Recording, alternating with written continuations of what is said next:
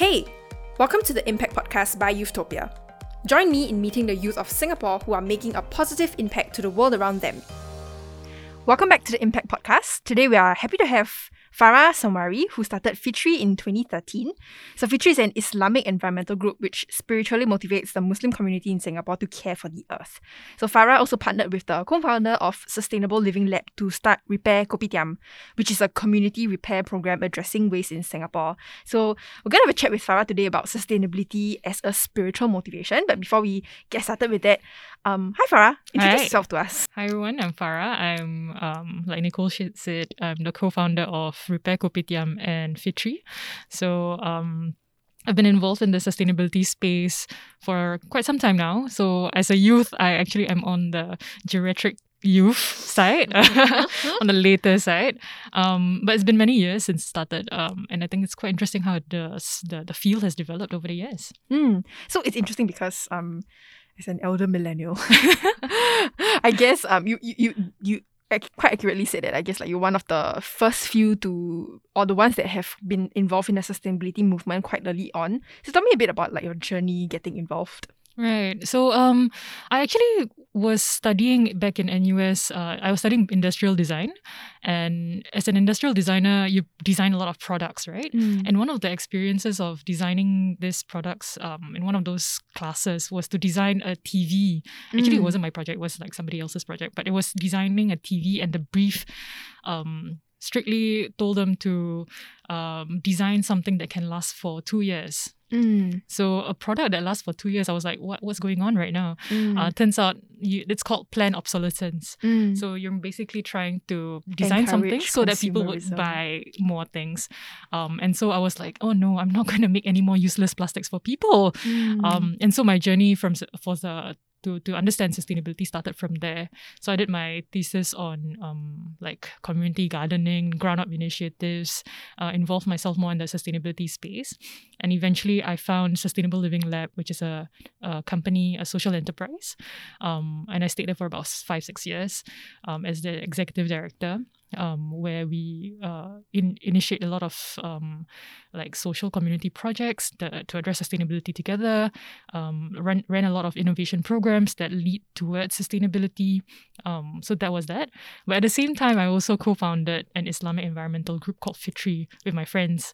And we also got ourselves registered only recently, to be honest. But that organization itself is one of those avenues to reach a different group of audience. So you would have people from 7-8 years ago who wondered what sustainability is all about, but actually, to be honest, it's actually part of our religion. So tell me a bit about why you decided that it was important for to have a focus on religion and sustainability, because I think it's not something that you hear about often at all, right? I actually came from both paths. The one is the secular path where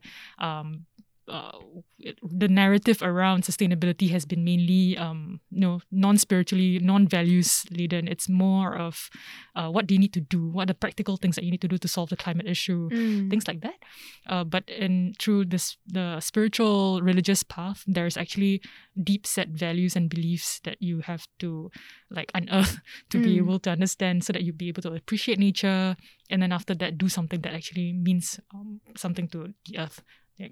That solves the issues that we have, created ourselves. So I'm quite a non-religious individual. So tell me a bit about what that entails, because I think if you were to tell me that you mentioned that so the secular way of looking at environmentalism is not as much based in values, but to me it also feels it's quite intrinsic, right? You would think that if you cared for your community or the future of society, then it's a value that you hold near to you, and therefore you would care about climate change, right? So where does that difference kind of come into play? Right. So for religion, I think specifically for Islam, I would say that the things that are very deep set would be things that are in the divine, I think, scripture, for example.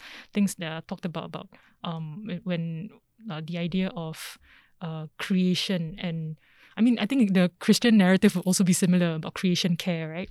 But there's a similar narrative around there's God, and then there is God as a creator, and then the other creation. So you as a creation are not supposed to lord over the other creations, and you are responsible. In Islam, there's a term called Khalifa fil-art, which is stewards of the earth or vicegrants of the earth. You are ordained to take care of the earth, even though you are the humblest of creations. And I think this is very, like, this humbling of it is it's something that puts you in perspective whenever you want to do something. So in solving sustainability issues, it's not about you outwitting things and solving it, but it's also about, like, where do you stand amidst the other creations, and solving all these together. So it's interesting. So tell me a bit about why you decided that, or I'm guessing that being in the space for some time, right? Working on sustainability, you must have seen like a gap in your community in terms of like understanding issues related to sustainability. Is that why you decided that you wanted to do a focus on religion and sustainability? Yeah, I think it's one of those narratives in the religious space, like in Islamic space, that doesn't even get talked about at all, even though it's in scripture, even though it's in divine texts. So it's a bit intriguing because the reason why Fitri was founded in the first place was because my co-founder and I went for an NUS Muslim Society event, and we were drinking out of, we shared a cup because the cup was made of styrofoam, and we knew that that's going to be harmful for the earth, right? So we were like, okay, we definitely need to think about what we're doing. It has to be aligned to our values as Muslims, and so we also started to see that actually our Muslim community doesn't even understand, and it's seen as something that is very far from them, and so it's like, the premise of having this organization is to surface up the values of the religious values, the Islamic values, that asks us to protect the earth. And so the activities also involve a lot of talking to not just kids but also like the adults. You say, what's this climate change? I don't understand. Is it because But they're like, okay, you know what? If you don't do this, you might go to hell. I don't say it that way. I'm so stressed. I don't say it that way. But I do think that you're accountable for your time on earth. I think that's the message, right? You're accountable for your time on earth, and like scripture also talks about, you shouldn't be corrupting earth.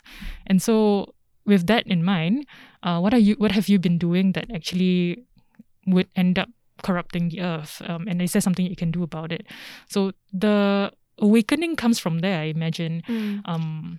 It comes from like asking these deep questions rather than just telling them, oh, okay, you go and use don't use disposables and all that. There's that practical side to things, but I think when it hits them that, oh, wait, my religion tells me that I actually should care, and then that's when it becomes, that the consistent effort comes in.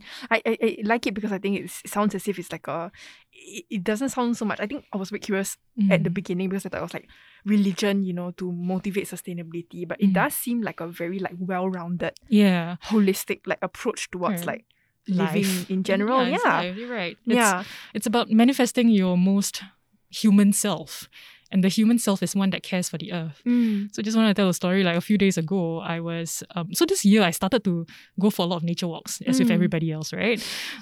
Because nowhere to go. Everyone's suddenly a hiker. Where do we go? Suddenly everybody's a hiker.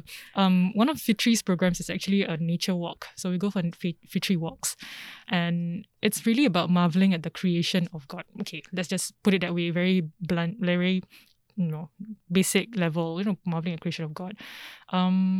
But it's a very quiet process. Like you walk through nature, you marvel at it, and you ponder.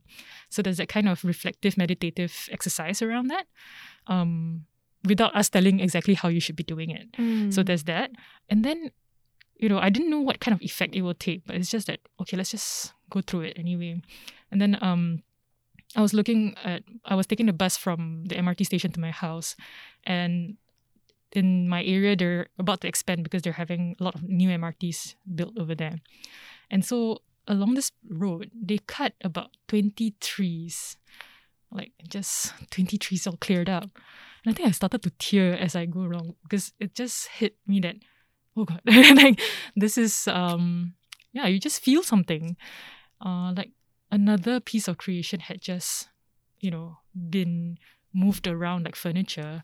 So then you start to reflect on actually what are we doing on this earth when we say we want to be more sustainable. Are we actually just moving around furniture in our house to make space for sustainability?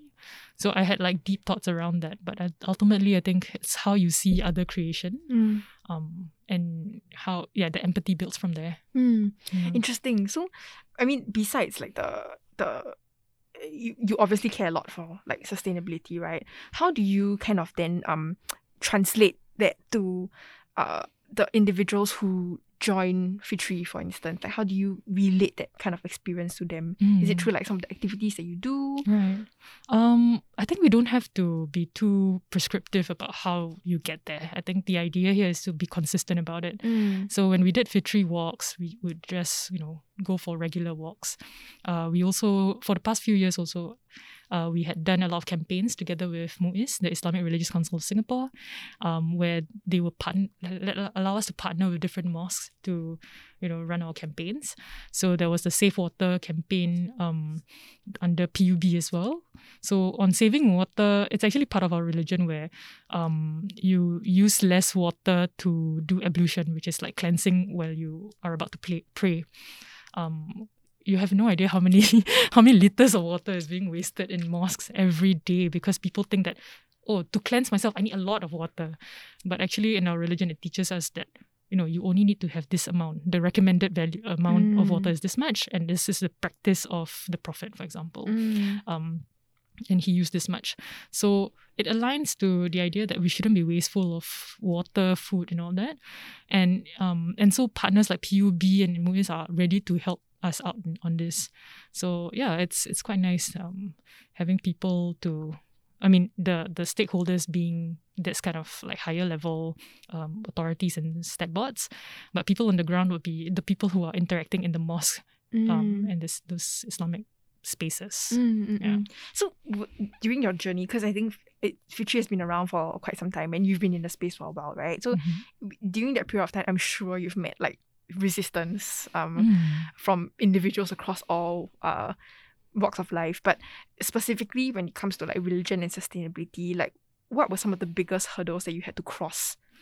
I think this idea that it was just, oh, it's just a youth, it's a fad, it's a youth thing, and it's new ideas. And I think that's like shortchanging the kind of intellectual effort that we put into understanding these issues.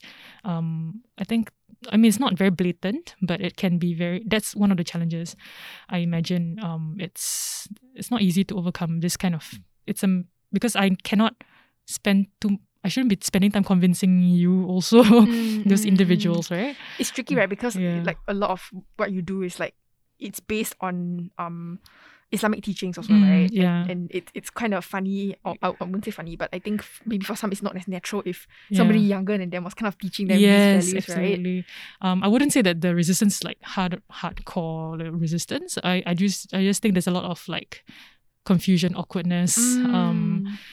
You know, I struggle with talking to religious leaders who don't have that much understanding about sustainability in the first place, but also don't put in that much effort in understanding it. So my long-term goal for Fitri would actually be to ensure that our asatiza or our religious scholars are actually well equipped with the knowledge about sustainability and how it actually aligns to our values as Muslims.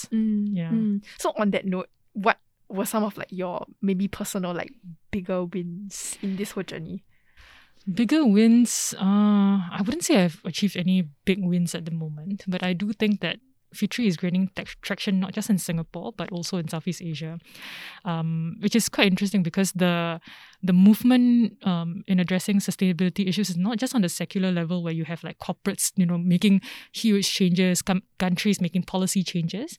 There's also the social movements that are spiritually based in Southeast Asia. So in Indonesia, for example, there's Bumi Langit, which is a community that promotes permaculture, that promotes a community, you know, it's a fair economic system that like it spells sustainability, like, basically. But it's also based on Islamic values. So I would, vouch for these kind of organizations. There's also eco pesantren, or like Islamic religious schools that are eco. And so they actually, it's all surfacing up. They're all getting the kind of, they're all doing good stuff for their own community. So I think that kind of network that we're building over the next few years as Fitri would be very, very helpful. Mm. I imagine they always get lost in translation because it's another country, it's another language. I mean, Malaysia, Indonesia, Brunei, whatever that is. And so it doesn't get surfaced to that national mainstream English language speaking kind of sustainability space. Mm. But I think as Fitri, I think that's part of our advocacy, making sure that these voices also get heard. So in the sustainability space across the world, actually, indigenous voices are getting more heard in addressing sustainability issues, because sustainability had been a core part of faith, a core part of communities, indigenous communities. Mm. So that has to, be the next move forward, having that space for that voice as well. Mm. Yeah. I really like that because I think it's something that I never really considered until you kind of mentioned it. I want to then ask, because we were chatting about it slightly earlier, right? Before we started recording, you mentioned that there is some difference in vernacular, right? In when it comes to talking about sustainability versus in the language of like English versus Malay, for example. So would that be one of the reasons why, I guess, along the years, the effort for sustainability became kind of like lost?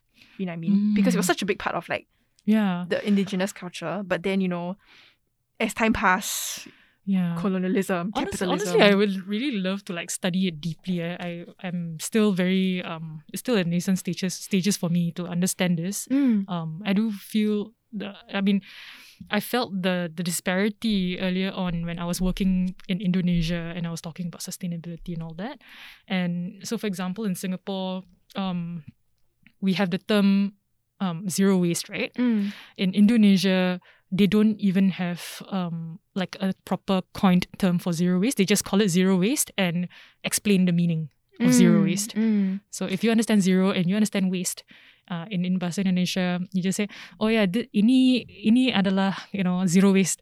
And then they explain what zero waste is. And then it becomes mainstream. People normalize that term. Mm. In Singapore or in Singapore, Malaysia, we will use the term sifar sampah, which people will understand, oh, I know these two words without them being put together.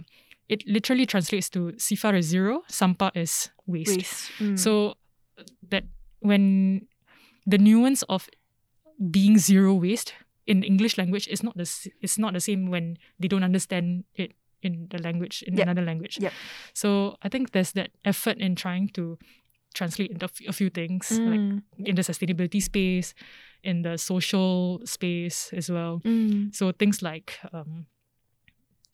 translating toxic masculinity, for example. Do you actually have that in your language? It's new. Can you actually translate it for me? I think for me, I personally feel like that's one of my life missions also, to ensure that people are they understand it in the language that they're comfortable with. That we have equal access also. Because I think some of these terminologies are also get created, as we go along, exactly, as our cultures change. Interesting. So I guess tying it back to kind of like Singapore, because most of your work is based here, right? So how do you think, what are your thoughts about how we're doing as a country in terms of our sustainability efforts, and what your hopes for the future?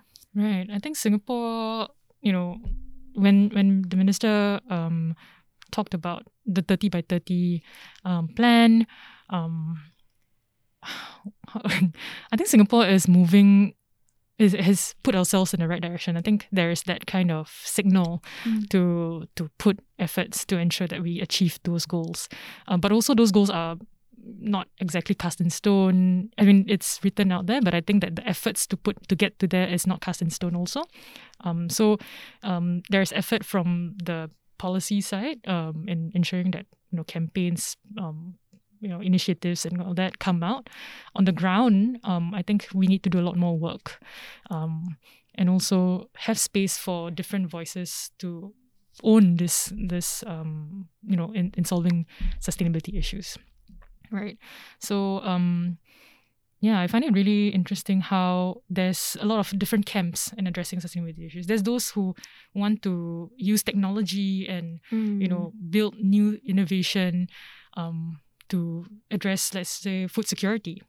But there's also those who want to do soil regeneration and ensure that our soil is good for farming in the first place, and build our own resilience, soil resilience. There needs to be space for all of us to actually do the effort, put in effort for that. Yeah. I don't know how, like, who is more endorsed than the other, right? I imagine there is that kind of, you made me cut this out, man. But but I personally feel that there's that kind of bias towards technology. For sure. This shiny stuff, right? For sure. Yeah, but the indigenous voices, the local farmers, they've existed for a long time in Lim Chu Kang. Are they actually heard? Are they actually given the opportunity to expand, for example? I doubt it lah. But there needs to be more space for that. So my final question for you for today's episode is, on that note, how would you encourage, like, listeners who are tuning in, who are maybe, you know, like, already, I would assume most of us are on the younger Gen Z, another generation altogether, who are interested in, like, sustainability issues, right?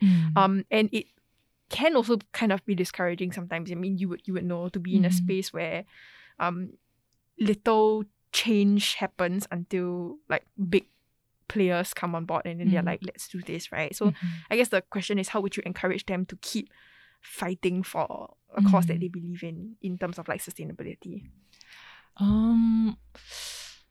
Okay lah. I mean, I've encountered some youths who do this for the Fed and for the cloud, and well, as long as you're in there, I think I'm okay.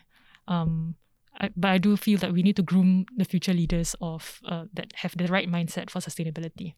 So I think as an older millennial, I mean, I've been like really putting in the effort to ensure that there's a legacy that the younger generation can actually take on, be in Fitri, for example. And so my co-director is actually a 24-year-old uni undergrad who actually aligns with the values, but I think there's a need to, like, groom her into this leadership space. I think that's important. But I think on that understanding of the world and understanding of how the effort could be put in, she actually gets it. So that's great. For other youths, I think there's this need to be consistent about it, I think. Like, to ensure that you're not doing this for the wrong reasons lah, or the reasons that are, you know, gonna wear you out soon enough. Yeah. And I mean, the burnout is real. Because the resistance to ensure that a sustainable world comes into play is very, very high, because you have a lot of decision makers who are from a generation beyond me, who are still gatekeepers or responsive, or they really just hold back the development. So there's that weight of the past, and so for the youth, I think, you know, hang in there. I think that they can hang in there, but be clear also what you want to achieve out of it, so that you would play the long game rather than just, you know, fight and burn out eventually within the next 2-3 years like that. Yeah, it's very sound advice. Yeah. And it's true, because sound advice. Yeah. No, it's true, because you're exactly right. I think a lot of times these movements, right, are started because of, like, an emotional motivation, which is not wrong. It's not great. But yeah, I think, like, it's important to be tactical about it. Yeah, and be consistent. If not, you would also be very jaded, yes, right, by the whole thing. Yeah. Cool. So thanks a lot for sharing today, Farah. I think you've given all of us quite a new perspective about the relationship between spirituality and sustainability. So if anybody would be interested to check out Fitri, you guys can visit greenfitri.org or follow them on Instagram and Facebook at greenfitri. Anything you want to shout out about? It's spelled with F-I-T-R-E-E. Cute. Maybe the meaning of Fitri, just to show. Yeah. Because we took such a long time to come up with the meaning of, I mean, the word, the organization's name. Fitri in Islam means, not fitra. It's a reference to the word fitra. Fitra means nature, or the nature of us, nature of you know, the fitra of a human being is to, you know, be something, right? Mm. So fitra is the term, can be tweaked to fitri. And the tree is the tree lah. Yeah. Cute play on words. Okay, cool. Yeah. So it's green fitri. Yeah, that's right. Okay, cool. Thanks a lot, Farah. Thank you. This show was brought to you by Youthopia. This project showcases everyday Singaporeans that have made an impact in our society. Have someone in mind? Nominate that person at youthopia.sg/impact.